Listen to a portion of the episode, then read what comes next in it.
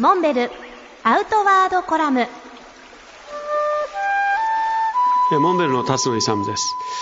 今回ピースボート75回世界一周の船旅キューバからセネガルの間の10日間大西洋上で実はこの10日の間に8回にわたって講演をすることになりました。乗船客は約1000名ですがそのうちの半分以上の600名ぐらいの方々が僕の話を熱心に聞いていただくことができました。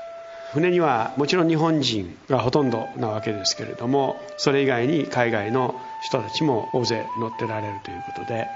同時通訳をしていただきました。この同時通訳をしていただいた3名の女性たち私はタツノズ・エンジェルズと呼んでいますが非常に性格のいい流暢な英語をしゃべる日本人と韓国人の女性の方々でした。彼女らが私の話を横で同時で英語に通訳しながらその傍らで札の語録というのを作っていただくことができました。これを英語では Words of Wisdom という表紙をつけていただいていくつかの私のお話した中でのエピソードを言葉にしていただきました。そのうちのいくつかを少し紹介させていただきたいと思います。最初はですね英語で It's not a failure but it's just an inconvenience. これはどういうことかというと失敗ではない不都合である、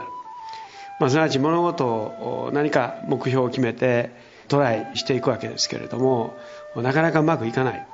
でそこで諦めるのではなくそれをあくまで不都合として捉えてその事柄の成就に励んでいくということが大事であるということです。私の友人がよく私に「立つのお前には失敗という概念がないんじゃないか」と言われることがあります。全くその通りで